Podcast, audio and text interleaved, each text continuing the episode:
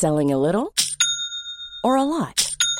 Shopify helps you do your thing however you cha-ching. Shopify is the global commerce platform that helps you sell at every stage of your business. From the launch your online shop stage to the first real life store stage, all the way to the did we just hit a million orders stage. Shopify is there to help you grow. Shopify helps you turn browsers into buyers with the internet's best converting checkout.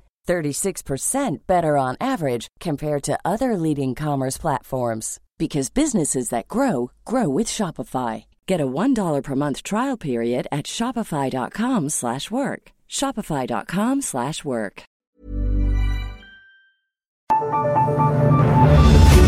The Michael Reade Show podcast. Tune in weekdays from 9 on LMFM. To contact us, email now. Michael at lmfm.ie. Tuesday morning, the 31st of uh, January. Good morning, with much debate and discussion from now till 11am. This is Michael Reade on LMFM.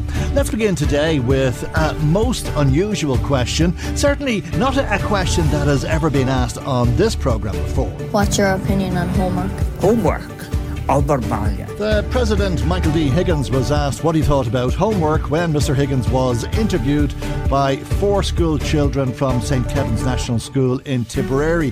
The interview was carried on RTE's News Today programme to celebrate its 20th year reporting on the news to children watching RTE. Young Jack Delaney's question resulted in this response from the President. I think for myself that really the, the, the, the, the time at home and the time in the school is an, is an educational experience, and it should get finished in the school, and people should be able to use their uh, their time for other creative for other creative things. You know, I don't think. Uh, one, one of the things that's changed a bit. In my time, you'd be heading off with big bags of books and everything. You, was, you were like a, a, a carrier of, of, of, of, things. But now it's changed a bit. No, I think that should, as much as possible, should happen in, uh, in the school. And Labour's spokesperson on education joins us uh, to discuss this now. Aodhán Ó Ríordáin, good morning to you and thank you indeed uh, for taking the time to be with us. What do you think of homework? Well, uh, I agree with the president. In fact, it was Jen Hogan, I think, in the Irish Times who put up a, a article before Christmas really questioning as to what the usefulness was of homework, particularly for primary school children. And uh, I have to confess, um, I not only did I go to primary school myself uh, and did a lot of homework when I was there, but I was a primary school teacher and principal. And on reflecting on it, uh, what we found um, was a lot of anxiety caused by homework, a lot of friction caused by homework. There was families uh, getting wound up by homework. There was young people who used to dread having to do it, and then having to dread to come into school if it was or wasn't done or half done. There would be confrontation in the classroom over what was done or not done. Uh, and you begin to wonder what the usefulness was of this exercise of having homework and having all those disputes and angst and you know uh, turmoil over this thing called homework, and also it doesn't really add to the education experience or the joy of learning when it's something that you have to do. Mm. Uh, and often home, homework is given purely because the teachers sometimes feel that they have to give homework, otherwise uh, they'll, they'll, have a reputation of being a soft touch or, or not being serious uh, uh about their schooling. So to be honest, I think we have to reflect on what is the point of this. Now, I think what we, we what we would really encourage is for parents to spend time with their children doing something educational. Certainly, we, we, we couldn't discourage parents from reading with children. Um, the most powerful tool that we'll ever have in education is is the parent. I know from my own experience, and I know other colleagues would agree with me, that the child that flourishes mo- mo- most and and achieves most in the education sphere is the one who has a parent who listens, who cares, who is willing to take the 10 minutes and to sit and, and to read with the child, uh, no matter what their age. Mm. So that kind of encouragement of the joy of, of learning is key. Having something that is a slog, that is a dread, uh, that is something that you don't like, that you that you dislike, that you hate, uh, and that it leads to a whole lot of conflict, you really begin to wonder what the usefulness of it is. Mm. Uh, do you think children would learn better at primary level if they weren't given homework? Well, it's hard to know. I mean, you obviously have to manage your day differently, um, and you'd have to ensure that you know, whatever happens in the school uh, is happens in the school. But uh, oftentimes, what happens at homework in, in terms of homework is, you know, bits of work that weren't completed in the school day, uh, and and children will be asked to do it at home. But it doesn't really, to my mind, lend itself to to a feeling amongst children that that uh, school or education is a joyful thing that school or education is something that they can look forward to, mm. um, and and particularly if you struggle, uh, if you struggle with uh, with homework, uh, or if you're in an environment where homework is it is a massive conflict because of issues at home, uh, you bring that back into the into the school with you. So, um, in terms of the value of it versus the conflict, it's to be honest, I'm coming down on the side of schools making the determination that homework just isn't worth it anymore and that there's, that there's too much negativity around it, and that the education experience would be much more enhanced mm. by limiting it to the school day. Okay, if a child is struggling, if a child is finding it difficult to understand, if let's say they can't do their maths homework, uh, is that not a, an opportunity for them to catch up when they've the time and space outside of the classroom? Well, that's that's not always the case because what happens is that this this element of their lives that they're not good at is clinging to them all day. So it's not just that they're not good at it in school, they're also not good at it at home. And it's something that they dread when they leave school to go home. They have this thing in the back of their mind about their homework. And then when the homework is completed, uh, whatever time that is, uh, then they go back into school hoping that it's that it's okay. And so this sort of sense of failure about what they're not good at is clinging to them all the time. It's also maybe taking away the hour or the hour and a half or more is taking away from family time, which could really be um, much more productively spent in you know interpersonal mm. relationships and talking to each other and using oral language and, and reading with each other. I'm not in any way suggesting that homework goes and therefore the child sits in front of the television or the child um, you know engages in, in in watching a screen. What I'm saying is that that time that's spent doing homework would probably be more productively being done, uh, be used doing something else which is family based and certainly based around around education, but not in such a, a sort of a, a very structured formal way, mm. which is which is really what what what children react against.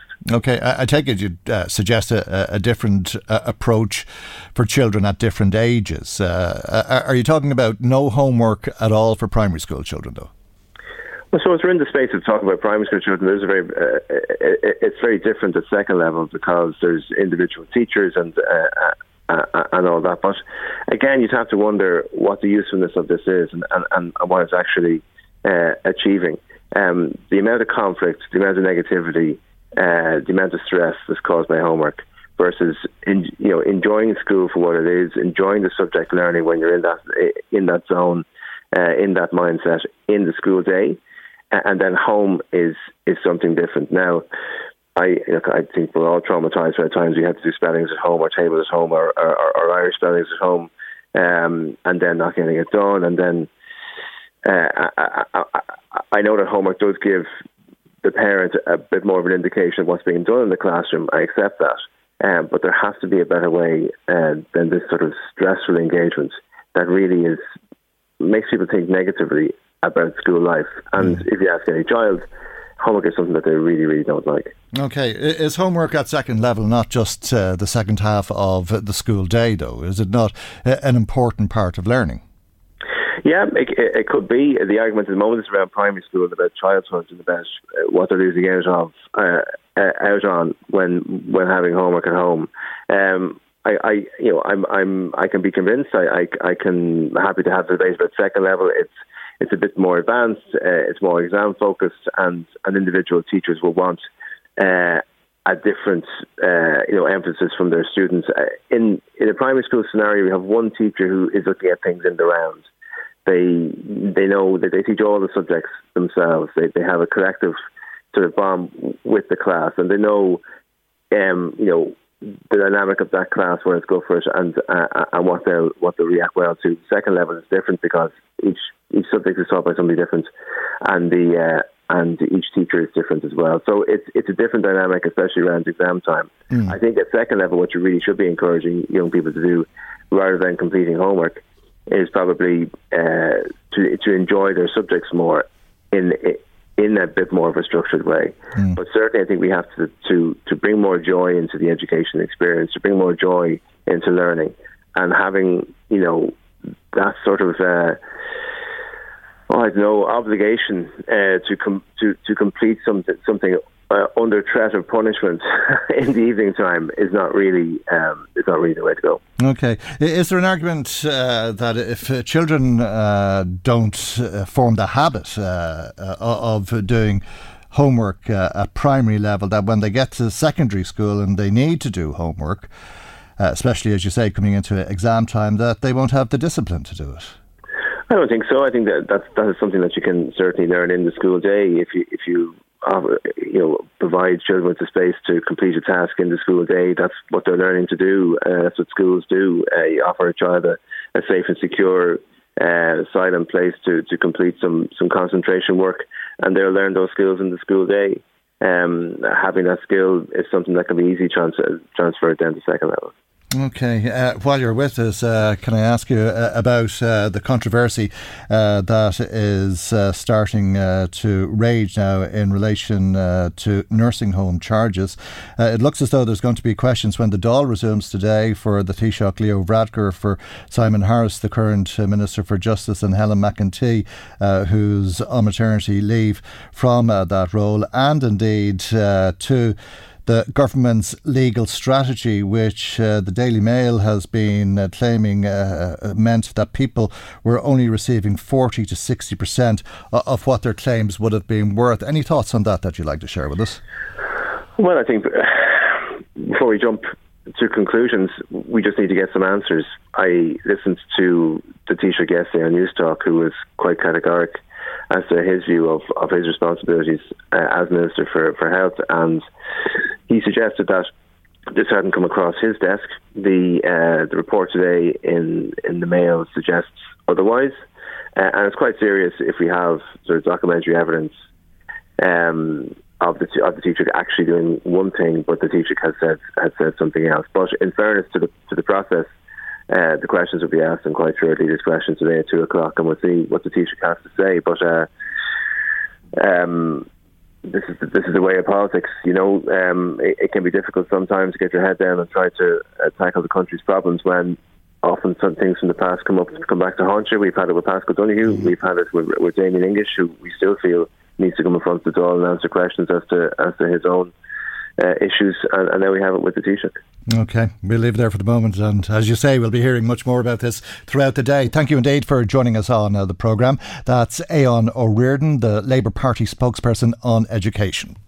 Michael, Reade on LMFM. Now, a couple of comments with us uh, this morning. Thanks if you've uh, been in touch with us uh, today. Deirdre in touch uh, saying uh, that the President is right. Children shouldn't be getting homework. Uh, they can learn what they need to learn during school times, which would be a lot better and would free up their evenings, allowing them to concentrate on other parts of life. Paddy Duffy in touch with us about this story that came to light in the Sunday Mail continues today uh, in uh, the Daily Mail, and indeed uh, many questions being asked and many other patients uh, about compensation uh, for nursing home charges, saying he's not one bit surprised by the latest divulgence about the treatment of Irish people by the state. This was not Michael Noonan's first rodeo. Remember the Brigid McCole case? He personally is the one single politician uh, who has many questions to answer, like vulture funds, uh, which he invited into the country to pick over Nama's bones. He, he further invited the venture capitalists in with the result of people being fleeced with the, the price of homes to buy to rent, to do anything with. Yes, we all owe Michael Noonan and Fine Gael a, grat, uh, a debt of gratitude, says uh, Paddy Duffy. Uh, Jim in touch with us saying the decision by Meath County Council to do away with loyalty cards for recycling centres is mean, uh, especially when they're planning a multi million extension uh, for the council office, uh, which Jim seems to think is unnecessary because uh, they also have the old council building uh, on Railway Street, uh, which is more than sufficient, he says. Thank you uh, indeed uh, for that as well, Jim. Now, on the subject of housing, there's an interesting proposal being made this week which would result in 30,000 euro being knocked off the cost of a 400,000 euro house. Uh, that's coming from the business group IBEC, uh, and we'll hear a little bit more about that in a moment. Uh, and is holding us back as a country and holding us back as an economy and a society as well, in my view. And that's why we're determined as a government uh, to turn the corner uh, on the housing crisis as soon as we possibly can. And Housing for All is our plan to do that. Um, and it is a plan that is showing results. Um, our main housing target last year uh, will not just be met, it will be exceeded. Uh, we targeted the construction of 25,000 new homes last year. We don't have the numbers in yet, but it looks like it's going to be closer to 28,000. So that main housing target uh, was not only met, it was exceeded uh, last year. And of course, our target for this year uh, is to build about 29,000 new homes. And I want that to be exceeded this year as well, by the way. Um, we're working really hard to make sure that the slowdown in commencements uh, doesn't result uh, in a slowdown uh, in completions. Um, That's the Taoiseach, Leo Varadkar, speaking in the Dáil last week about the government's ambitious housing for all. Not ambitious enough, it would seem, in uh, the view of IBEC. Fergal O'Brien, Executive uh, Director of Lobbying and Influence with IBEC, is on the line with us. And a very good morning to you, and thank you indeed for joining us on foot of the, your report, which you've published, Better Lives, Better Business. You say that housing is an issue for everybody, including employers uh, who who are finding it uh, difficult uh, to attract staff. Uh, but you're also suggesting that 30,000 euro could be knocked off the price of a house that would otherwise cost 400,000 euro. and that could be done with immediate effect. How so? Good morning, Michael. How are you? And, thanks for having me on this morning. Um, so I suppose as, as, you rightly say, look in the, in the introduction, this has long since been such a significant social issue and has been an issue for for, for employers as well in terms of being able to get staff. But we now see it as probably the most significant limiting factor for the economy. So we, we've 70% of our members telling us that housing is a significant challenge uh, in terms of growing their businesses because they simply can't get staff due to housing shortages. Um, so I, I, think, look, we all know the extent of the problem, and, and, it's something that we see in every part of the country. So there isn't a county or a town um, across the country that's that, that's not being impacted by, by housing challenges at the moment. Mm. But we believe there's lots of things we can do, and there, are, there is progress coming through from the, the government's Housing for All plan, as, a, as the Taoiseach rightly set out. Um, but we're, we're, going to need to go further. Um, the Housing Commission last week estimated that we could need up to 60,000 houses a year. So we have to do a lot more. Um, you mentioned the, the point around affordability. We, we, charge a lot of tax in this country on new homes. And we believe that we should tax less that which we want more of. Mm. And if we're going to meet the, the the scale of demand and the pent up demand that's out there, we should tax new homes less. That and scale, 60,000, though, uh, I mean, it's an incredible uh, uh amount of uh, construction, uh, 28,000 new homes last year, exceeding the target of 25,000, 29,000 uh, expected this year. That's the target. The Taoiseach there saying he hopes to exceed that uh, again. Uh, obviously, uh, if you had more supply, you'd dampen the demand and bring down the cost of housing. I, I take it that's where you're getting that reduction in uh, the cost of a 400,000 euro house by 30,000. Well, it's actually mainly tax, actually. So, so before the supply even comes on stream, um, we're saying if you tax less, then you can bring down the cost overnight. So we could actually do this this week and and we could reduce the cost of new homes uh, immediately. And we, we do that in two ways. One, we give you give we charge a lot of VAT. We charge thirteen and a half percent VAT on a new home. So even with a five percent refund to the home buyer, and we have a lot of the levies that the new home buyers also pay in terms of funding infrastructure mm. in the local community. But we think that infrastructure should be paid for, by everyone, not just those who are buying the new homes, because they're already the ones that are put to the pin of their collar in terms of affordability. So the combination of those two factors would, would take 30,000 off uh, a typical 400,000 euro home. So mm. overnight, you have a significant improvement in affordability. And then as, as supply comes on stream, as you rightly mm. say, 60,000 60, homes is ambitious and is going to challenge us. But let's not forget, we were building 90,000 new homes 15 years ago. So this can't be beyond us in terms of the capacity of the country, in terms mm. of the administrative of the public system, or in the capacity of the construction sector. This can be done. Okay. Uh, where do you get the people to do it? Where do you get the workmen? I mean, I can't get a tap changed in the house. Yeah, and, and, and that's absolutely going to be a challenge, Michael. So and, and so, so some of these things that we've set out, we think you can do quite quickly, and more of them, um, it is going to take us some time. Um, we have to invest in, in that skills pipeline in terms of apprenticeships, making sure that we're putting su- sufficient resources to that. But we can also deliver a lot more productivity in the industry. You know, we don't think that you need to go back to the type of construction industry that we had 15 years ago. So, for example, we think there's a much greater role that can be played through modern methods of, of construction, um, through off-site construction. So, you know, we have a world-class manufacturing sector in Ireland that produces all sorts of components for the global economy. We could get that manufacturing sector producing more houses off-site, and then through through through through through modular delivery, um, we can really ramp up the delivery of, of, of, new homes, and that can be done, you know, using innovation, um, modern research and development, and all of the kind of techniques that industry and manufacturing is so good at. They could be applied more effectively for our construction sector as well. And when employers are finding it difficult to uh, attract staff, is that uh, uh, difficulty that uh, refers to people coming to work in this country from overseas. And, and within the country, um, so we're seeing, you know, employers, lots of these in the public sector actually.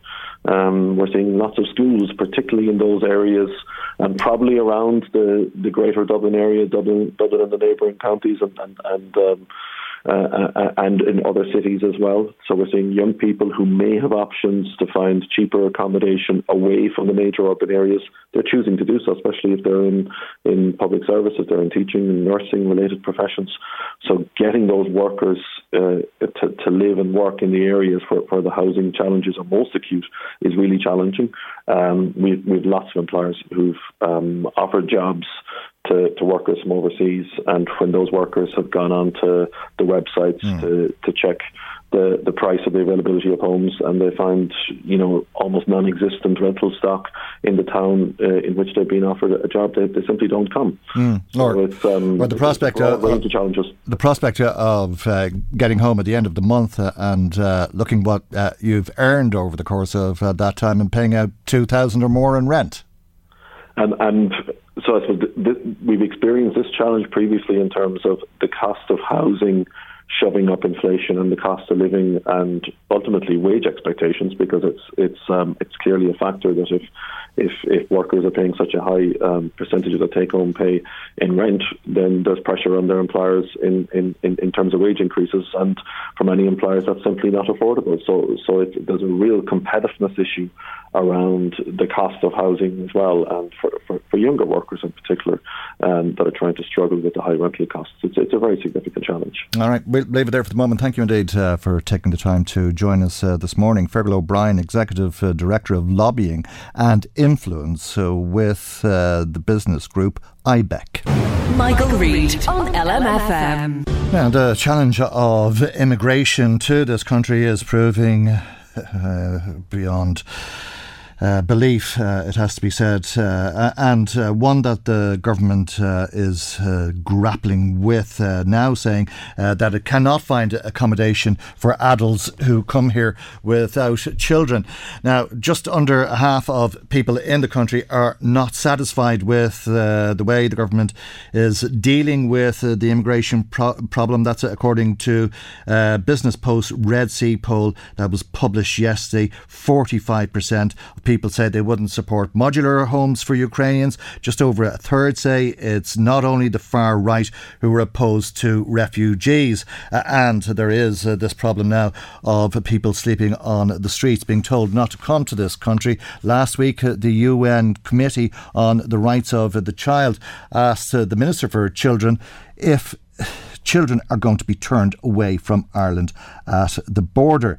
And we're also seeing uh, this morning that the Ukraine Civil Society Forum is once again asking for a migration czar to oversee the response to this crisis, something it's been asking for since it established in around last March. They say that the current response is not fast nor flexible enough and that it needs to be treated as the emergency it is. Let's speak uh, to Fianna Fáil Senator Erin McGreehan, who is uh, the party spokesperson on children in the Seanad and also uh, a member of the committee that looks at integration in uh, this country. And a very good morning to you, Senator McGreehan. Uh, undoubtedly, we're not in a, an ideal situation. Do you believe we could be doing better?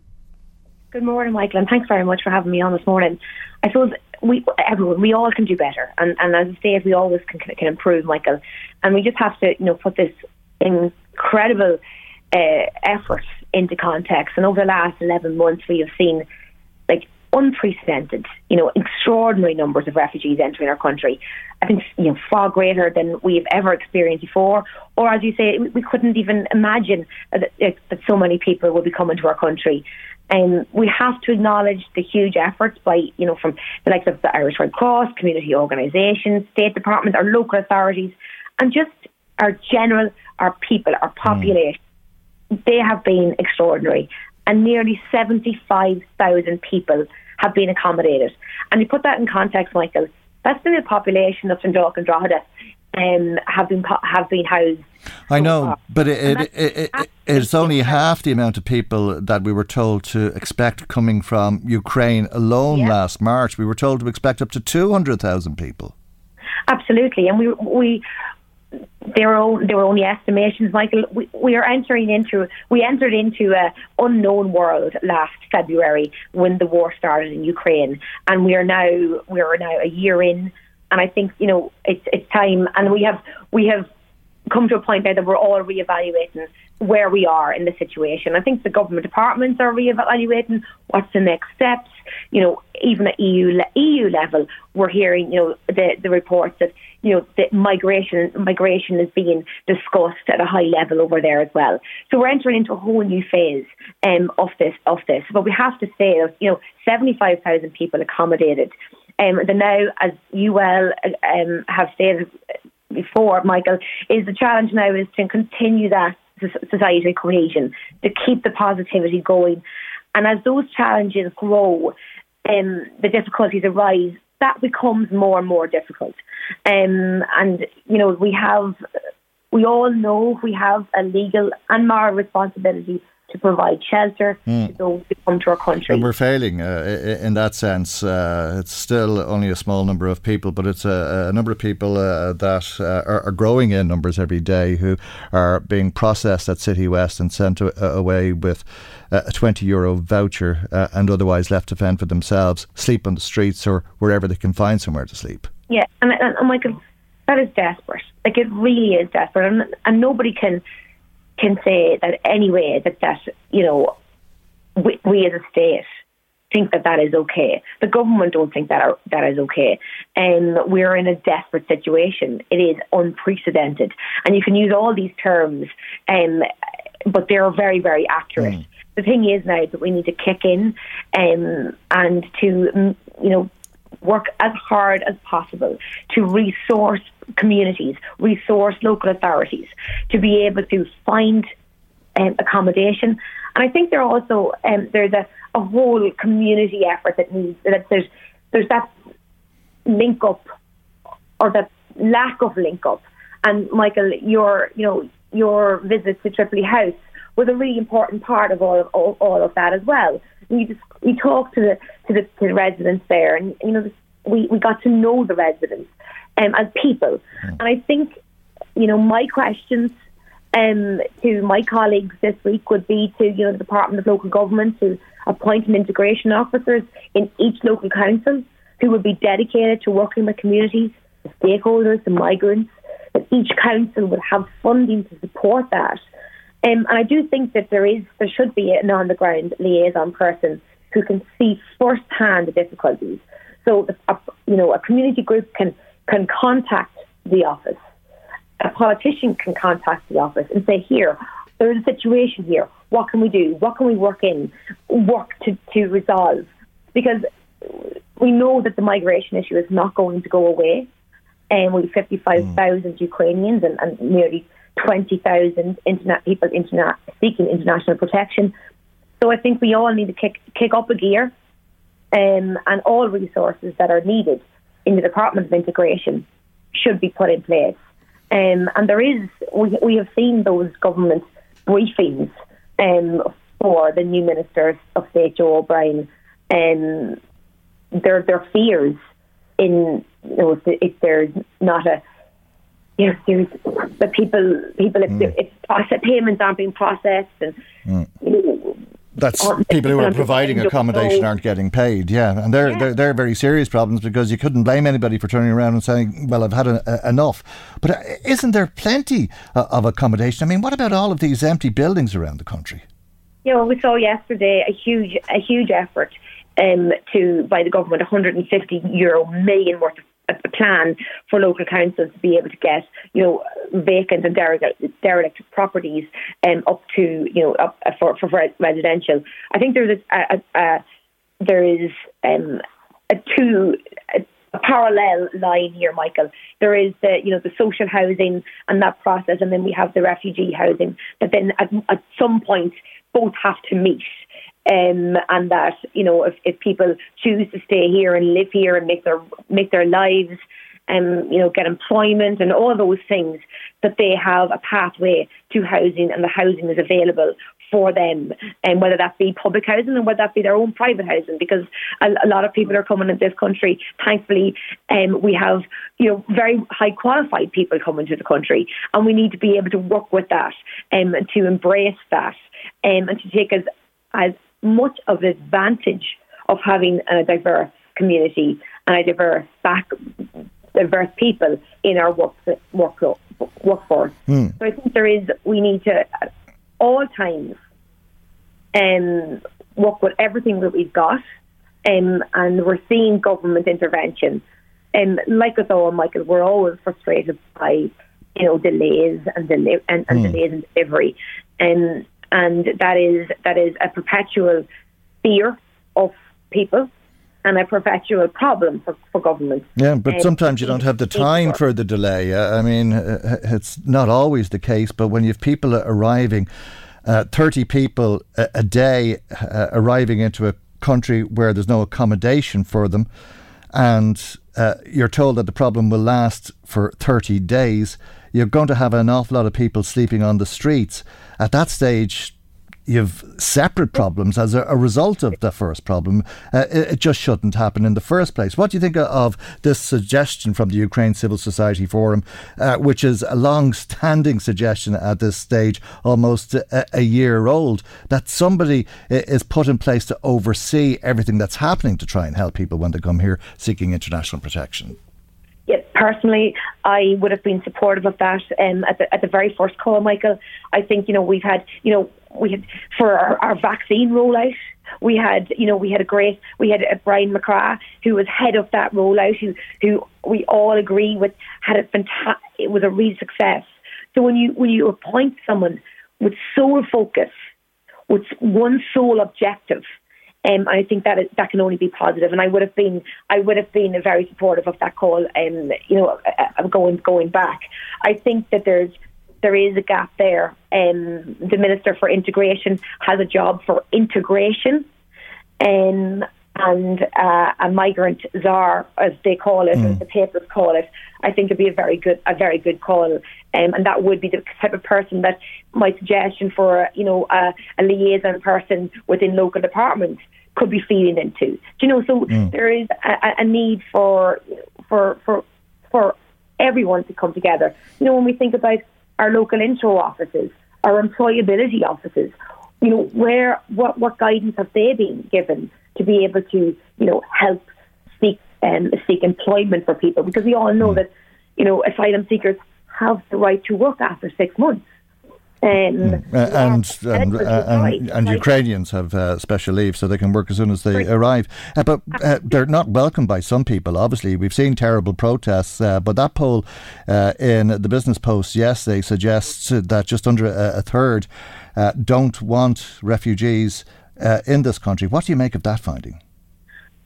We have to kind of break it down, Michael, and see well what what's the fears? And again, we don't have the answers of what exactly are the fears. And we see these awful, you know, things about you know uh, sexual violence against women, but I'm, I'm afraid to tell them that sexual violence has been has been done onto women by Irish people all all, all it for for generations. So we have we have to dispel and pull apart what that thirty percent. Mm. What are they afraid of? And I think for you know we have to get um, another suggestion that I would be mm. putting forward is, you know, the likes of the SICAP program, that social inclusion and community, but, community activation program, but should we provide funding for tackle poverty, social exclusion. Okay, but but but should those fears not have been dispelled before now? Uh, I mean, it was the 24th of February when Russia invaded Ukraine. Here we are now uh, on the day before February, almost a, a year on, uh, and. Yes uh, there are those fears.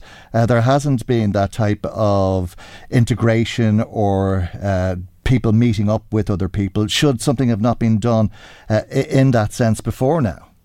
I absolutely agree, Michael, and I think we're because our because this country had such a such a generosity of spirit and and and and kindness. I think maybe you know the departments took the eye off the ball there, and now we're we're the, the those those feelings have come to a fore now that we didn't face, okay. um, and we clearly haven't faced. But I do think that the state, you know, has a, has a huge responsibility, and to remind people that if the, for the state to support migrant communities, they're also supporting all communities because it's not about you know us and them. It's actually about all of us. Okay, and we have strong communities we have strong communities for everyone. It's the same about rising one, rising all boats, Michael, here, because we can be a richer community.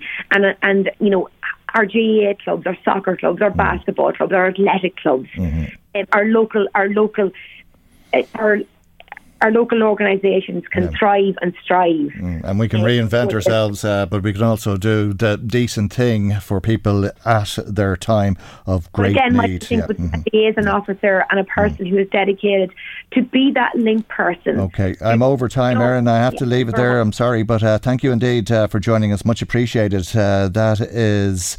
Fianna Fáil Senator Erin McGreehan, who is uh, the spokesperson for Fianna Fáil in the Seanad on Children. Michael, Reade on LMFM. Now, the interim uh, report last week uh, from uh, the Mental Health Commission on uh, child and adult mental health services certainly brought into focus uh, a lot of uh, the failings for children who are at times going through a crisis. and indeed, it's brought that concern to the fore. and we heard from Richard last week who, who put that position into real perspective for us when we learned the crisis that he was going through uh, with his 16 year old daughter and uh, trying to get a, a, bed for the young girl who had been referred for residential treatment. Minister Butler, in particular, I, have been over and back to you in relation to, to many, many issues over many years, and, and in fairness, we, have tried to deal with them on an individual basis, except that neither of us have uh, our doctors. Um, but that's not the way to do business. And look, Imelda Munster was in here earlier, and look, she stated quite clearly um, the issue of a father, it's Richard, and his 16 year old daughter, Amy, going through an absolute crisis. And look, we've all done that from time to time and, and brought issues to the floor. In fairness, it was an issue that um, Richard had gone public on the Michael Reade show on LMFM.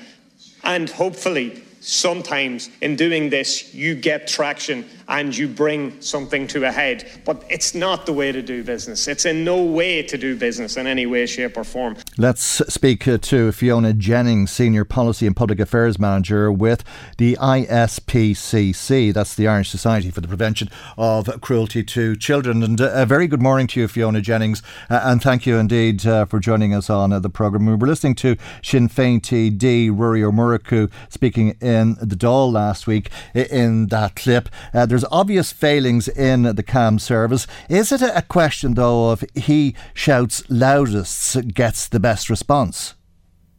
Good morning, Michael. Um, I don't know if it's a case of he who shouts loudest. I think the problem is that there is the disparity among the type of service across the country, and I think that's what the interim report showed. And I suppose, first of all, if we take a step back, the Maskey report last year, which looked into services in Kerry, and we thought that was an isolated incident, that it was one individual um, practitioner. Um, but now, obviously, with the Mental Health Commission interim report, it shows that it, you know that issue is actually widespread, and there's even more concerns. Um, and I think as well a point to make that you know the very fact that this the Commission took it upon themselves to report or to deliver an interim report just shows the level of crisis that then that is there. Um, but as mm. Deputy Murphy said, you know, it is no way to do business. And, you know, the business is children and young people's mental health. And often in the case of Richard, who spoke on your show, it's children and parents themselves as well who are at, you know, the very end of their tether, if you mm. want, who've tried so many different avenues to get support for their child or young person and then have found themselves you know, in a crisis situation and, and like that, you know, try, trying every avenue they can to get a service. And that's not, that's not how our children's, you know, health, mental health services should be. Why is that the case? Uh, uh I mean, I think uh, we're all aware of people who've been screaming from the rooftops, but to no avail. Uh, they go unresponded to. Why are we failing children as badly as that on occasion? Um, and I think on occasion is a good way of putting it, Michael, because I, am just conscious as well that there will be a lot of parents listening to your show who may be in the same situation um, that, that Richard is in, and that there are fantastic people um, working within the CAMHS service, but I suppose the system that they're working in is it, it's fractured. It's it's it's in a crisis situation. You know, we would say that it, it is utterly broken. Um, we we've heard about the staffing issues that are there, but I guess you know if you're if you're operating a system that's not fit for purpose, then you're not going to entice staff into that. And you know, in some areas, I think it was down as low as you know 45, 50 percent. So n- nobody can provide a meaningful service with that um, th- th- with that amount of, of people missing from it. That's the first thing. And I suppose as well, you know, there, has been different people speaking as well, and we heard statements in the Dáil last Thursday evening also around the the actual you, the digital transformation process that the HSE doesn't. One size fits all seemed like a good idea for clothes. Nice dress. Uh, it's a it's a t-shirt. Until you tried it on. Same goes for your health care.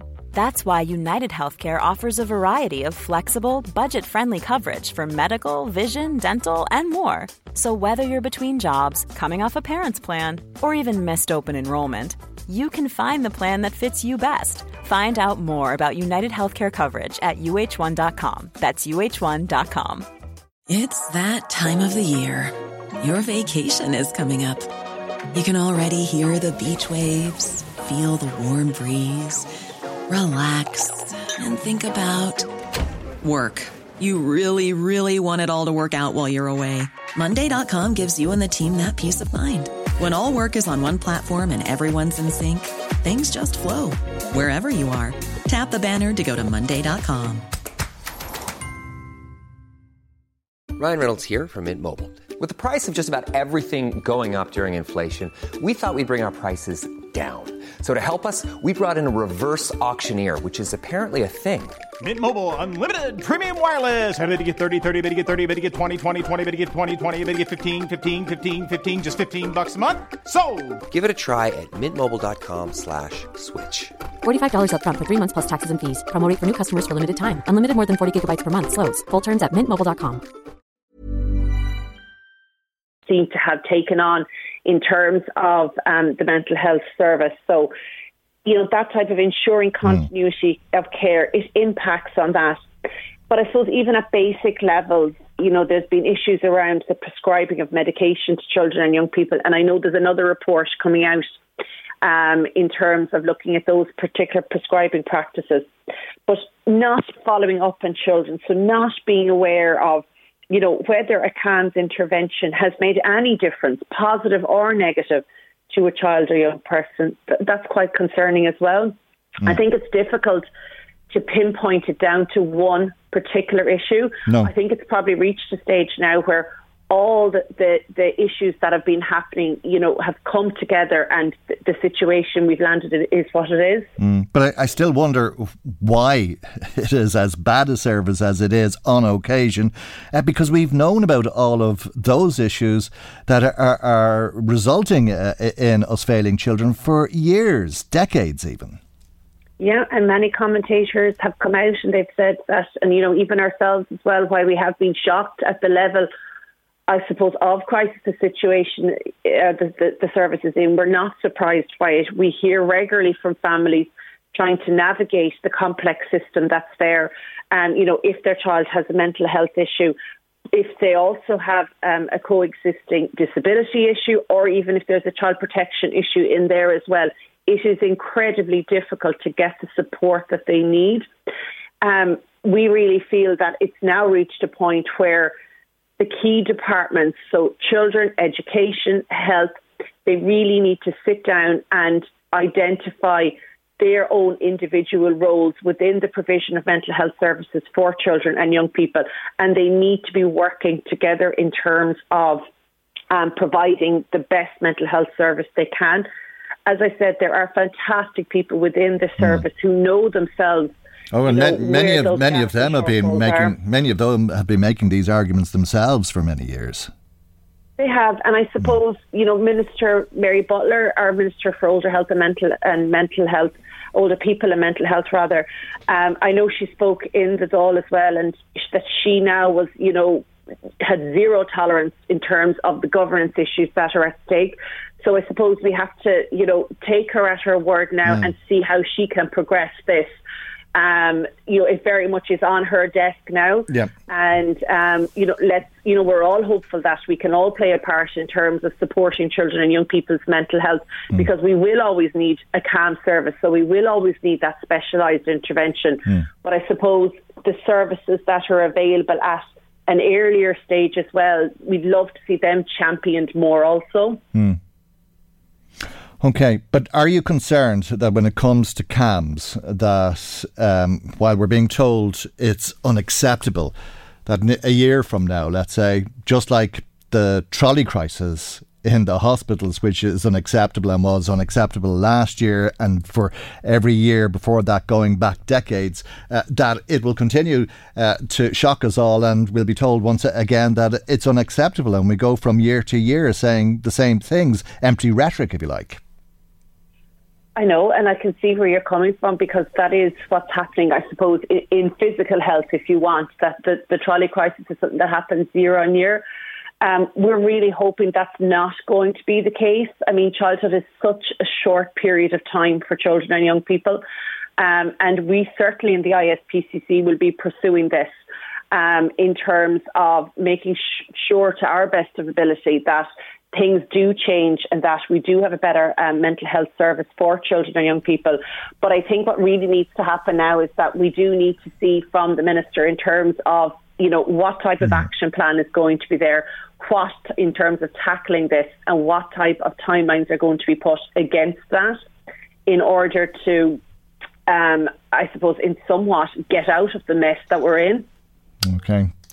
Fiona, we'll leave it there for the moment. Thank you, though, for joining us on the programme today. Much appreciated. Fiona Jennings is uh, Senior Policy and Public Affairs Manager with the ISPCC. That's the Irish Society for the Prevention of Cruelty to Children. Now, let me bring you some of uh, the comments that have been coming to us uh, this morning. Sheila says uh, that if you were to stop children from doing homework, it could lead to, to issues uh, because if all of the work is being done in school, surely there's a huge chance that kids could copy each other's answers and then they'd all be getting the same marks. Doing it away with homework also takes away a parent's opportunity to see how their child is doing in school and stops them from seeing how they're progressing with the curriculum. Thanks uh, very much for that, Sheila. I see a, story in one of the papers uh, this morning, just can't remember offhand, uh, of a child uh, who ended up in a, a bit of bother with his teacher who thought his homework was too good, it was too perfect.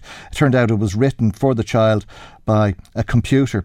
Uh, Johnny in touch saying he can't believe uh, that we're now thinking of doing away with homework in order to make things easier for children. What kind of message is that sending out to kids if we do that? Surely it's our job as parents uh, to let children know that they'll have to face difficult things in life and do what we can to help them prepare to face these difficulties as they arise, to teach them that daddy and mammy can make all these difficulties disappear is wrong. Johnny is beginning to think that we're not doing our children any favours by removing all of these obstacles from their lives. In fact, we're failing to prepare them properly for what's coming down the line. Thank you uh, indeed uh, for your message to the programme uh, as well. If you have been in touch, thanks for doing that. It's uh, great to be getting the comments. Uh, and if you haven't and you would like to make comment on the programme, our telephone number is 041983 2000. You can text or WhatsApp 086 1800 658 or email michael at lmfm.ie. Michael, Reade on LMFM. Well, three years ago, just a, a, little over three years ago, the most horrific murder took place in Drogheda. The killing and mutilation of a 17 year old boy, Keane Mulready Woods. Following that murder, people said it's enough. It's gone past time that something was done about this after two or three years of terrible, violent incidents which had a town living in siege. People accustomed to the Garda helicopter flying overhead all of the time, not too surprised that somebody had been shot or had been nearly shot or had been murdered, let alone the beatings, the stabbings, and indeed all of the petrol bomb attacks that emanated from a bitter drugs feud in the town. Uh, as a result of the murder of uh, Keane Mulready Woods, uh, there was a, a, huge protest, and politicians who were represented from every political party in Drogheda and promised that change would come. The Minister for Justice, Helen McEntee, commissioned uh, former probation officer Vivian Geiran to look at Drogheda and uh, the surrounding areas and uh, to make some suggestions as to what could be done to change the situation. Vivian Geiran made over 70 recommendations, and on the back of that, the Drogheda Implementation Board was formed. Today, we're going to hear a little bit about their work. We're joined uh, by the independent chair of the board, Michael Keogh, and the coordinator of uh, the board, Grania Beryl. And you're both very welcome to the studio and for joining us here today. And uh, thanks for coming in to us. Uh, Uh, maybe you tell us a, a, little bit about what the objectives of the board is. Okay. Well, we were we were established in October 20, uh, 2021, so we're up and running probably uh, just over a year, really. Uh, so the our core function is to be the core driver and coordinator of the change contained in the implementation plan. So as you referenced there, Michael yourself, the 73 recommendations. So our job really is to ensure as best we can that those 73 recommendations are implemented. Mm. And we do that. Our structure is we have a uh, we have a board which is the, takes a, a, strategic view on the work, and we have four subgroups underneath that, and that's where really all the work has been done. So. Mm. Uh, we got Grania on board in December 12 months ago which was a huge plus for us. I'm not just saying that because she's sitting beside me, but she's made a huge difference. Uh, so she's put proper structures in place, she's put proper communications and everything else. She attends all the subgroup meetings. She has allocated each of the actions to the four subgroups. She attends all the subgroup meetings and she makes sure that the focus of the subgroup uh, and the workings of those groups are on the actions themselves. Okay. So our objective mm. is uh, during our lifetime to implement the 73 actions as best we can and to make Drogheda a safer place for people to live and work in. Okay, maybe uh, you could uh, explain uh, what you think that last sentence means, Grania. Uh, what's your vision uh, as a, a, group after the recommendations are implemented? So what will that do uh, for people living in this town and further afield?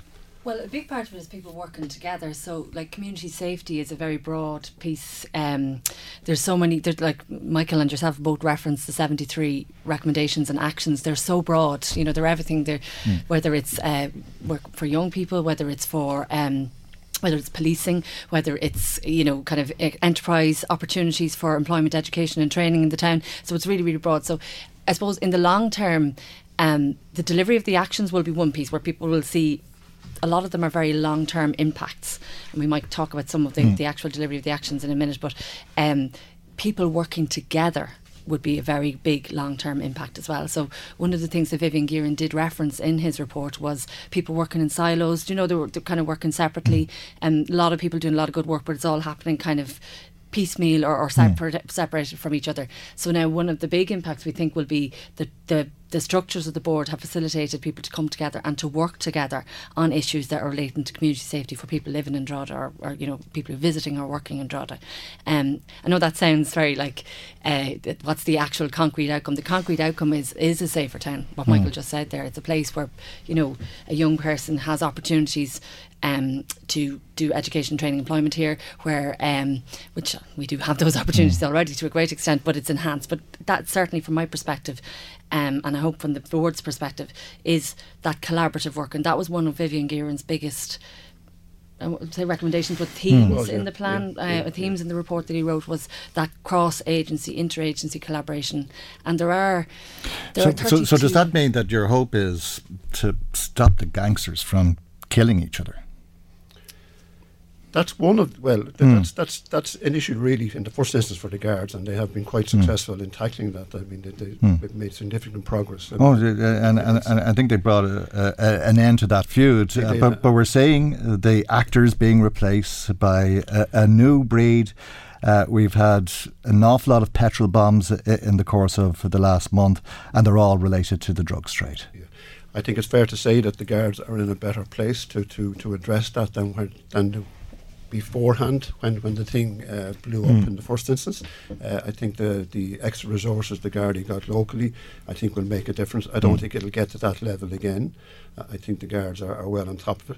I mean, they, they've okay. Well, there was four fellas who had to run out of a house there not so long ago no, because their these, house was on these, fire. You these know? incidents will happen, but mm. I think the, the guards are in a better mm. position to tackle that. I think that, they've been very. And is that a job for the guards alone, or does the implementation board? Uh, have interaction with the Gardaí. I know that uh, drugs and policing uh, makes up one of uh, the subgroups, right. but I mean, is the board going and saying, well, you know, that house that was petrol bombed, there's drug dealers in there, and all the neighbours know it, and we've known it for years. Yeah, but if you talk to, say, Chief, Chief Superintendent Alan McGovern or Superintendent Andrew Waters or any of the guards, mm. I think they'll be the first to say that guards can't do this on their own, that mm. they hmm. have to do it with the community. Hmm. So the community. But does it worry you that the dogs in the street know where drug dealers live in this town, uh, and they I, continue I uh, after getting their house attacked? To sell drugs to young people, uh, and that results in young zombies walking down the street. It is a worry, and it, it's a big worry for, for everybody in Drogheda. It's a worry for mm. the guards. It's a deficit well. in policing, though, isn't it? It's. I think it's hard to, to to gauge as to how much police you need. Mm. Can you ever stop that kind of low level activity? You know, uh, I think it's, it's, a difficult one. Uh, but so we have some initiatives here whereby uh, the community policing section of the guards are in those estates. They're, they're building relationships. Uh, the community policing resource in the mm. guards has been significantly increased. So they're in the in those estates. They're developing really good relationships mm. with the community. They're in the schools. Uh, each school has a nominated member of the Garda Síochána to, to contact of this stuff.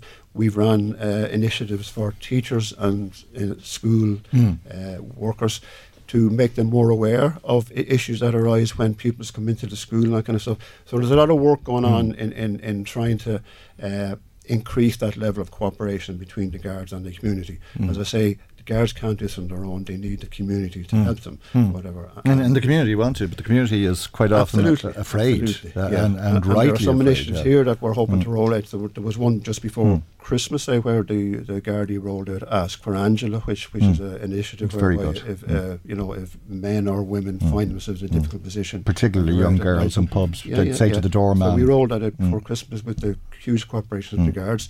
There's a, a say it, see it one, uh, which is uh, a text messaging service, which was piloted in, in Kerry, and we're hoping to roll that out in the first quarter of this year as well. Mm. So that'll allow. Do you report drug dealers? Is it? Any type of criminal behavior. antisocial okay. behaviour, mm. and they can do it in an, in an anonymous mm. way, sitting on a bus or sitting mm. in a taxi. If they see something, they'll be able to text a number, and mm. the local Gardaí will be able to uh, look and see what's happening there. Mm. So that'll mean three things there. One to be again, it'll strengthen the sense of cooperation between Mm. the guards and the community. It'll help the guards to actually allocate resources where it's needed most, Mm. and whatever. And hopefully, it'll stop more criminality. Mm. So those are the kind of initiatives that we're working with the guards through. Again, they've been piloted in some areas of the country. They have worked well. And so what, that's the kind of approach we're taking, where there's a good evidence base, where things are working well. We want to pilot them here, and we have been in successful in actually uh, being able to get those pilots uh, started in Drogheda, and there's a few more coming down the track. Mm. So. No, well, a- anything uh, that helps with the criminality, I think, will be welcomed by the community uh, listening to us uh, this morning. Uh, and um, I suppose we've seen less of it, uh, uh, as you said, firsthand uh, in recent months. Uh, is there a concern amongst you about the next breed of drug dealers? Uh, Given that we're seeing these a- attacks again, um, you said, Michael, you don't believe it's going to get as bad again, but um, are we Well- looking at something similar? Well, I suppose that again, coming back to Vivian Geiran's original report Mm. and the actions and the plan, which is the core focus of the board, is to implement Mm. those actions. Um, a lot of it is around prevention piece. So it's around working with young people. Michael referenced there the work that we've been doing in terms of schools. Mm. So the guards obviously are doing a lot more interventions in schools.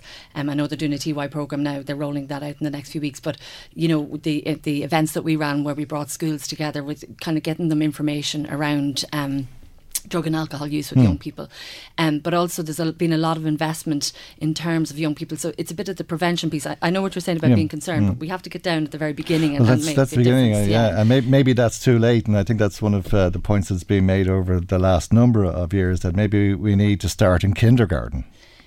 Well, potentially. I mean, Mm. that's uh, it. To be honest, that Mm. very early intervention doesn't really come up in Vivian Geiran's report, but that is something that we've been working with some partners Mm. around. So we hosted an event there last October where we brought uh, 50 people from a variety of settings, whether that was schools, um, but it was also social Mm. workers, it was HSE staff, it was community workers, it was youth workers, to look at that whole piece around trauma and around how um, circumstances can influence a Hmm. person from a very early stage in life. And we're Yeah. looking at that kind of upskilling, maybe the, the, the creche sector, do you know, like Hmm. potentially that that could be a piece of work that we're going to do.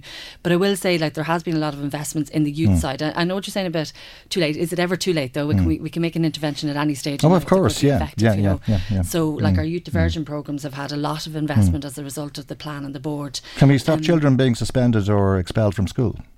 That's actually a piece of work we've been looking at as well. So there's, a, there's um, it's one of the big problems, I think, from what I hear that So there are children two are, left at home all day, nothing to do, uh, and then you know there's a, a, a lot to attract a young person, whether it's fancy clothes or watches or money or guns, uh, and it's better than sitting at home all day idle. Yeah, so there's actually a project coming. Um, I know they were recruiting staff for it there this month. It's one of the Community Safety Innovation Funds, so that proceeds a crime fund, and that actually came from. We brought all the youth services together to look at the gaps in the town, and that's just what you said. There was one of the gaps that they identified, and as a result, there was kind of a collaborative application put in to the Community Safety Innovation Fund, led by Foróige, which is Mm. New Choices.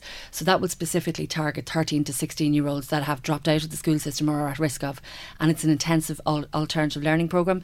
And it's exactly as you just just said, Mm. not just the keeping occupied, but giving that young person the opportunities for a different path potentially, and giving the supports to reintegrate into the education pro- system, or to go, you know, to get access to training and so on. Mhm. So that was one of Okay. the interventions that came directly from. Okay, hold, hold that thought for a moment, if you would. We, we have to take a commercial break, but we'll come back and talk a little bit more uh, about uh, the work of uh, the Drogheda Implementation Board.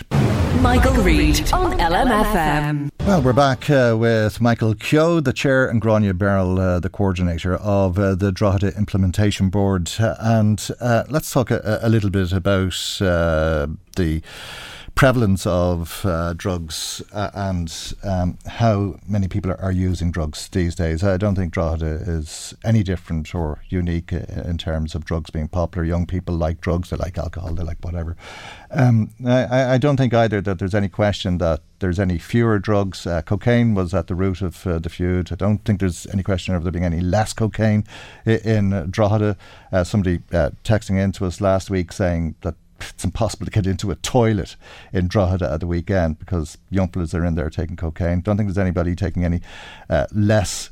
Uh, weed, marijuana, whatever you want to call it, uh, and uh, crack cocaine, I think, seems to be very popular locally uh, uh, as well.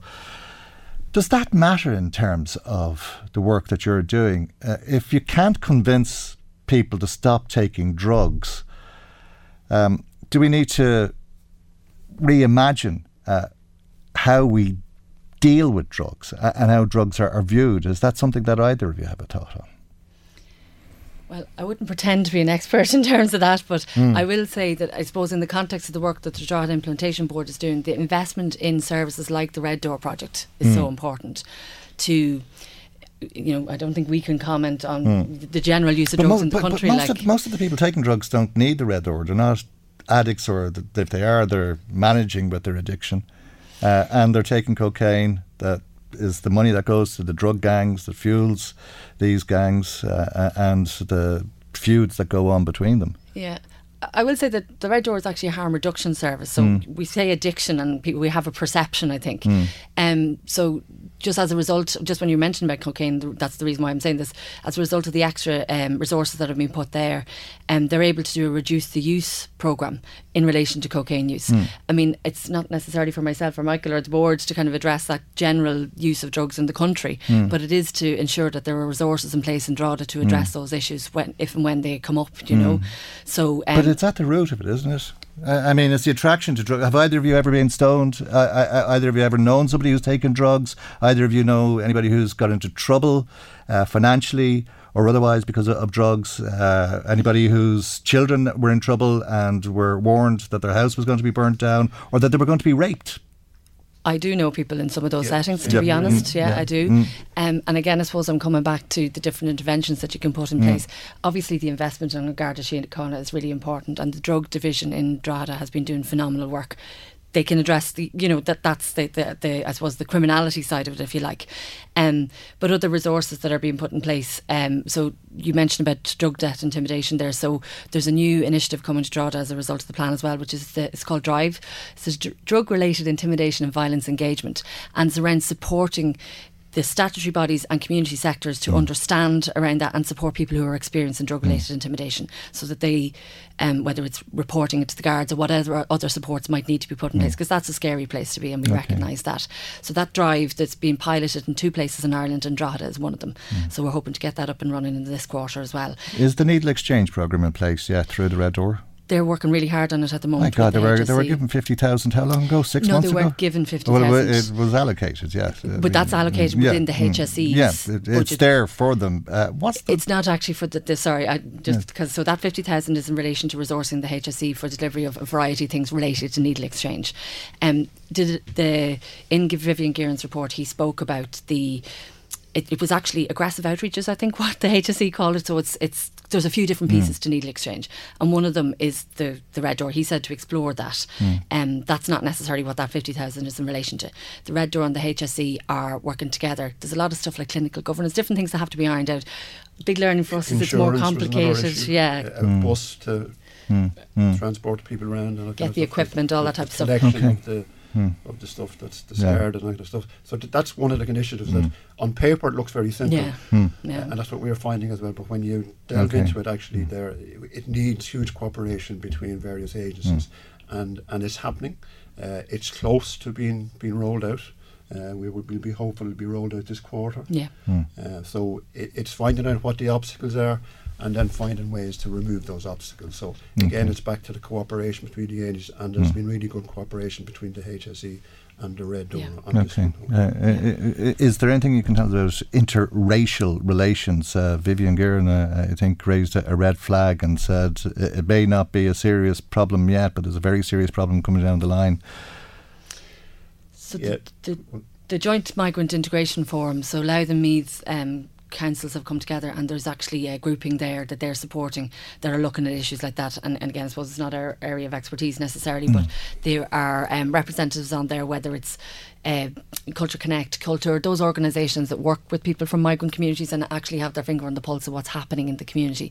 Um, and so, the, I suppose, not to interfere with that work, the Joint Migrant Integration Forum is the space where that, that's being discussed and those issues are being looked at and, and what kind of interventions can be put in place there. Mm-hmm. Okay. I suppose in a sense it goes back to what the board is there for, and I Mm. think uh, it's there to help and support agencies to Mm. deliver on the actions in the plan. And where there are obstacles, we kind of intervene where we can and try Mm. and remove those. So Mm. that's that's really our core function Mhm. is to make sure that the actions are delivered, but also to kind of help the agencies who are involved in delivery of the plan to help them to Mm. achieve that objective. A- And do you wish to hear from local people? Uh, do you intend to go into the estates where the problems are We're most actually- severe? Absolutely. The, the, the, the biggest, the best way of knowing if we are achieving anything is to talk to the people of Drogheda who are Mm. who were adversely affected in the first instance. So, Gráinne, do you want Mm. to outline what we're going to be doing? Yeah, so this quarter, I keep saying this quarter, but actually this month, which is February next week, um, uh, we're starting a thing called a community crime impact assessment. This was a tool that was developed by Citywide Drugs and Crisis um, organisation down in Dublin. Again, it's what Michael was saying there about seeing what worked elsewhere and bringing it to Drogheda. So that's going to be going into specific areas and it's talking to the community of that area about their experience of crime in the area um, and then we create problem solving groups within the area to look at and how can we address those issues and what can we do like it's what can we actually do so there's a, an element of mapping i suppose how change has happened like I do talk to people who are based in, and I'm not trying to label certain areas, but based in areas that were particularly impacted, and they are saying that things have quietened down, and you know things Mm. feel better.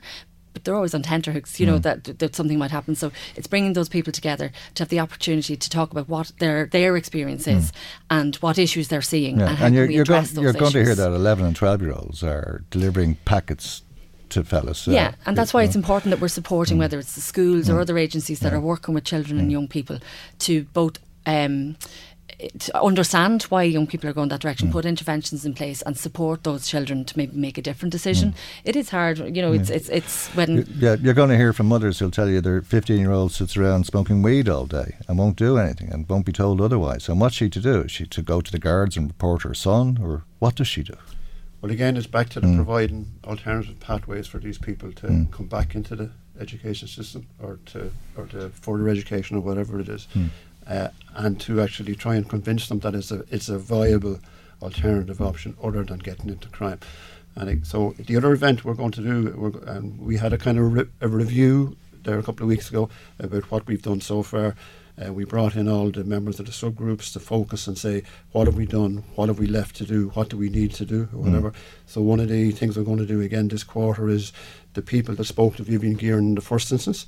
We're going to have a town hall event and we're going to talk to them and listen and hear what they have to say to us and then see can we address it. If it's not in the plan, the plan is a kind of a, a live Yeah. kind of a plan. So Mm. if ideas come out of that session, Mm. we'll incorporate them and we see can we Yeah. can we move on.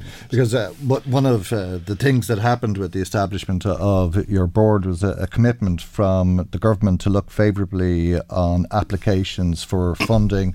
Uh, I'm not sure uh, what's happened really, other than that commitment to prioritise those applications. Uh, Well, I can I can outline Yeah, how many was. yeah. Uh, just I think that the, the, uh, the really big one and was a real big early win for us was the extra teachers in in the three schools. So they uh, when the Geiran report came out, they got two. They had two extra teachers each.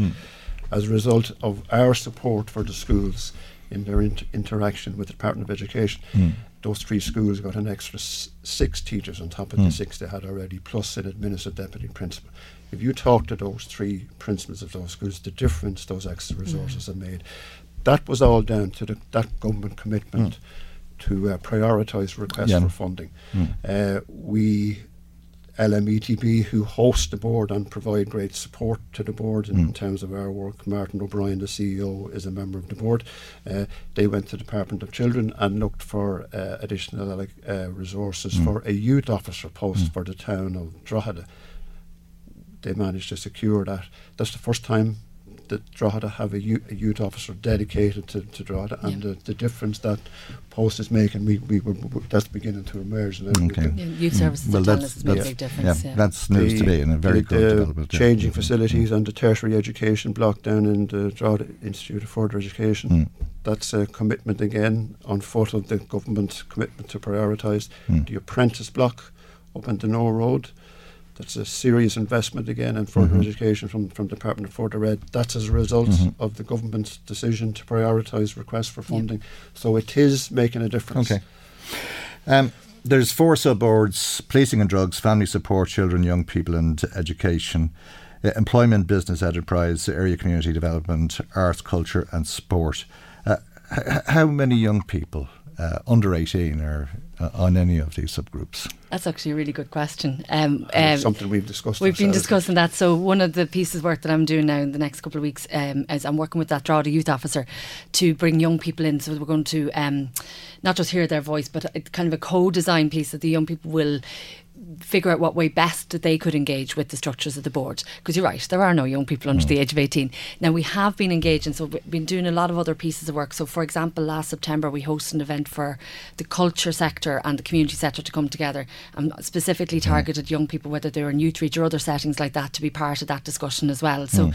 they may not be. Are they the right young people? I mean, should you not be asking people from Rathmullen Park and Moneymore uh, who maybe have a, a conviction, uh, who so, yeah, we take drugs, uh, who uh, can tell you why they do and what attracts them. So we are actually targeting those young people. So we're working mm, with okay. whether it's the youth diversion programs in both one space in Ballsgrove, mm-hmm. one happens to be based in Moneymore, um, and we're working with them to target young people. Youth Reach was another sector that we went to. There, young people maybe in an alternative education. It's it's a second chance education setting. So we are actually working very closely, and we do work. I certainly work really closely with youth services in the town to help target and identify those young people.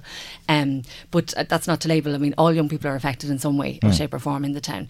And so, yeah, there's a piece of work happening there with myself and the Drogheda Youth Officer, excuse me, mm. and the Children and Young People Services Committee coordinator. Okay. So we're all kind of working together. And just to mention there, um, you said about help and support. There are actually 32 organisations involved, in, directly involved in the structures of the board, mm. whether they're community organisations or statutory bodies, and 59 people. So there's a lot of commitment to work on these actions. Oh, everybody wants, like yeah, yeah, yeah, huge commitment. Change certainly not to go back to where we were a few exactly. years ago. Yeah, yeah. And there's no doubt about that. Yeah. Um, but time is more or less out. Um, uh, are, do you want to hear from people? Uh, do you want to? Well, we do. Hear ideas, yeah. thoughts. Yeah, well, we, mm. yes, uh, mm. we, we have a website, droghedaimplementationboard.ie, so people can see the members of the board, the members of the subgroups, the organisations they represent. Uh, we have all our press, re- all the initiatives are there yes, we want to hear from them. We, they can be contacted. Implementation board at lmetb.ie. Or they can contact Gráinne directly. And as, as I say, we'll be going out to communities to, to hear what they have to Great. say. And, mm. and, and yeah, well, I mean, we obviously wish you uh, success with uh, this ongoing work, which is so important to everybody. Thanks for coming in to us. Uh, hope to see you again real soon. Great. Thank, Thank you, Michael. Want to hear more from the board. Us. Thank you yeah. Uh, indeed to both of you. Uh, that's uh, Michael Keogh, the independent chair, and Gráinne Berrill, who is the coordinator of the Drogheda Implementation Board. Michael, Reade on LMFM. Time now, as is usual, around this time on a Tuesday for our weekly visit to the Garda Crime Desk. As usual, there's a, number of incidents Garda are investigating locally, and uh, perhaps you can assist with those investigations. Garda Adele Dugdale of Trim Garda Station joins us for this week's report, and uh, thank you for doing so. We're going to begin in Drogheda with a robbery that occurred in the town. Yeah, good morning, Michael. So on Friday, the 27th of January at 9:30 p.m., uh, a robbery occurred in the premises of the Mell area of Drogheda. A lone male entered the store and demanded the contents of the till. The male left the scene on bicycle heading towards the centre of Drogheda. So we're seeking the assistance of your listeners to make contact with Drogheda Garda Station on 041 9874200 if they have any information in relation to this incident or seen anything suspicious in the area at the time which may assist us with our own inquiries. Indeed, there's a, a number of burglaries you're appealing for information on this week, the first of those in Navan. Yes, so this incident occurred on Friday, the 27th of January, between 8.30am and 7pm in the Blackcastle Estate area of Navan. The homeowners returned to find their home was disturbed um, an engagement ring was taken during the course of this incident, which um, holds sentimental value for the owner. It's described as having a white gold band with diamonds and daisy cluster. So, if anybody was in the area at the time or seen anything suspicious, or if indeed is approached to buy this piece of jewellery, please contact Navan Garda Station on 046 9036100. And the next burglary to report on was in Ardee. Yeah, so Tuesday, the 24th of January, this time at around 1 pm, a burglary occurred in the Tierney Street area of Ardee. The homeowner returned to find the home had been disturbed and a quantity of cash was taken during the course of this incident. And we're seeking the, uh, the, seeking the assistance of your listeners in this case.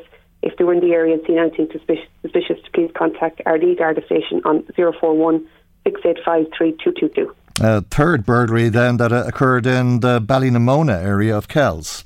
Yeah, so this incident occurred on Wednesday, the 25th of January, between 1.45pm and 6pm. Again, the homeowners, homeowners returned to find their home had been disturbed, and if any of your listeners were in the area at the time or seen anything suspicious, please make contact with Kells Garda Station on 046 928 To conclude this week, you've uh, a road traffic appeal in Drogheda.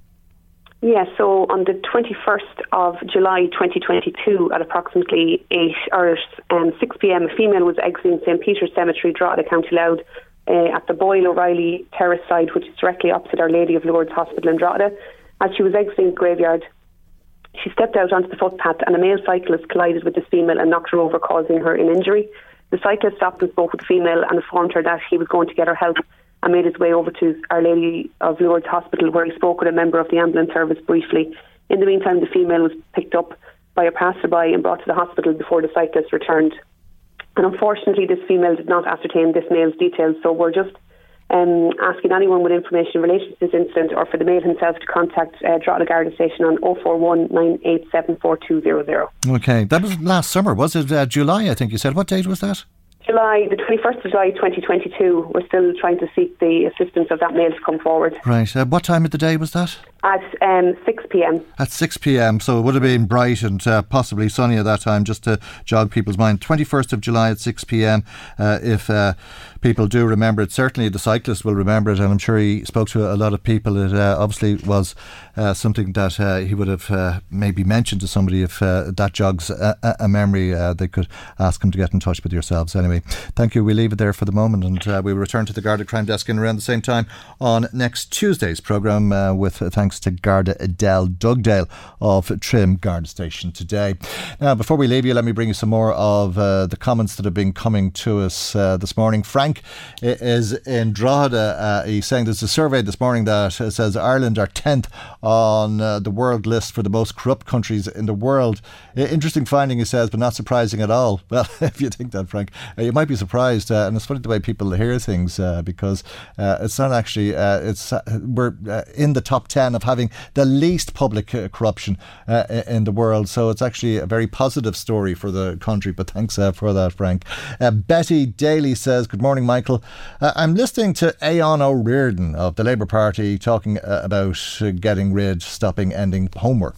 he even admitted that TDs don't get to do their homework. Fair play to him for being honest. We all know most ministers know nothing about anything when they're asked, says Betty Daly, who is not really being very considerate. Uh, we were speaking to IBEC on uh, the programme uh, this morning about the housing crisis that's in this country. It affects everybody, they said, uh, and uh, it's affecting employers who can't uh, attract staff. Paddy Duffy says it's a sign of uh, the times uh, when IBEC start sounding like socialists. Thanks, uh, Paddy. Uh, I imagine IBEC uh, will be very pleased to hear that that's the way you heard it.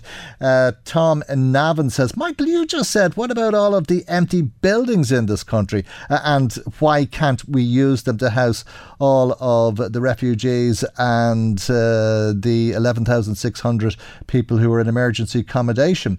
Thank you as well, Tom, for that. I, I, I don't know. It's beyond belief relief, uh, but apparently that uh, scheme uh, announced yesterday to repair some of these vacant buildings will help. It'll take some time, but there really is a, a, crisis. There's no doubt about that.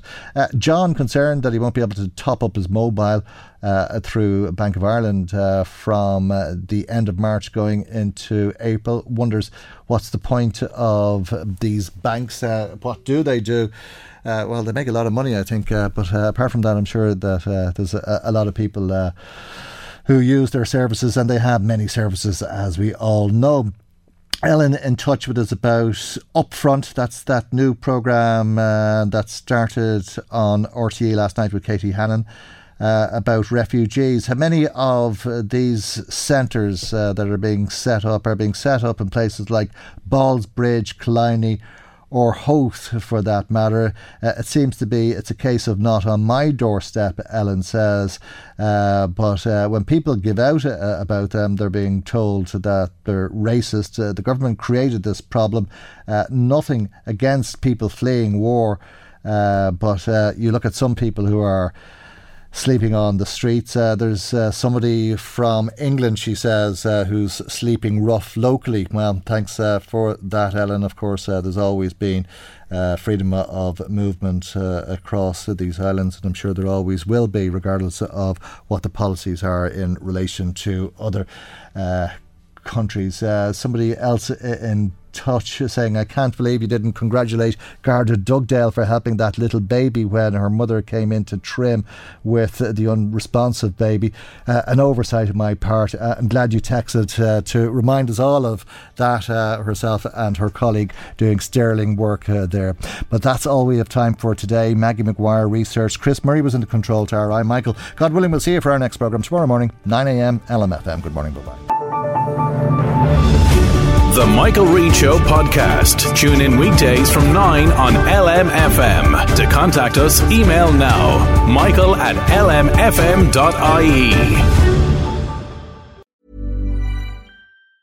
Planning for your next trip? Elevate your travel style with Quince. Quince has all the jet setting essentials you'll want for your next getaway, like European linen, premium luggage options, buttery soft Italian leather bags, and so much more and it's all priced at 50 to 80% less than similar brands. Plus, Quince only works with factories that use safe and ethical manufacturing practices. Pack your bags with high-quality essentials you'll be wearing for vacations to come with Quince. Go to quince.com slash trip for free shipping and 365-day returns.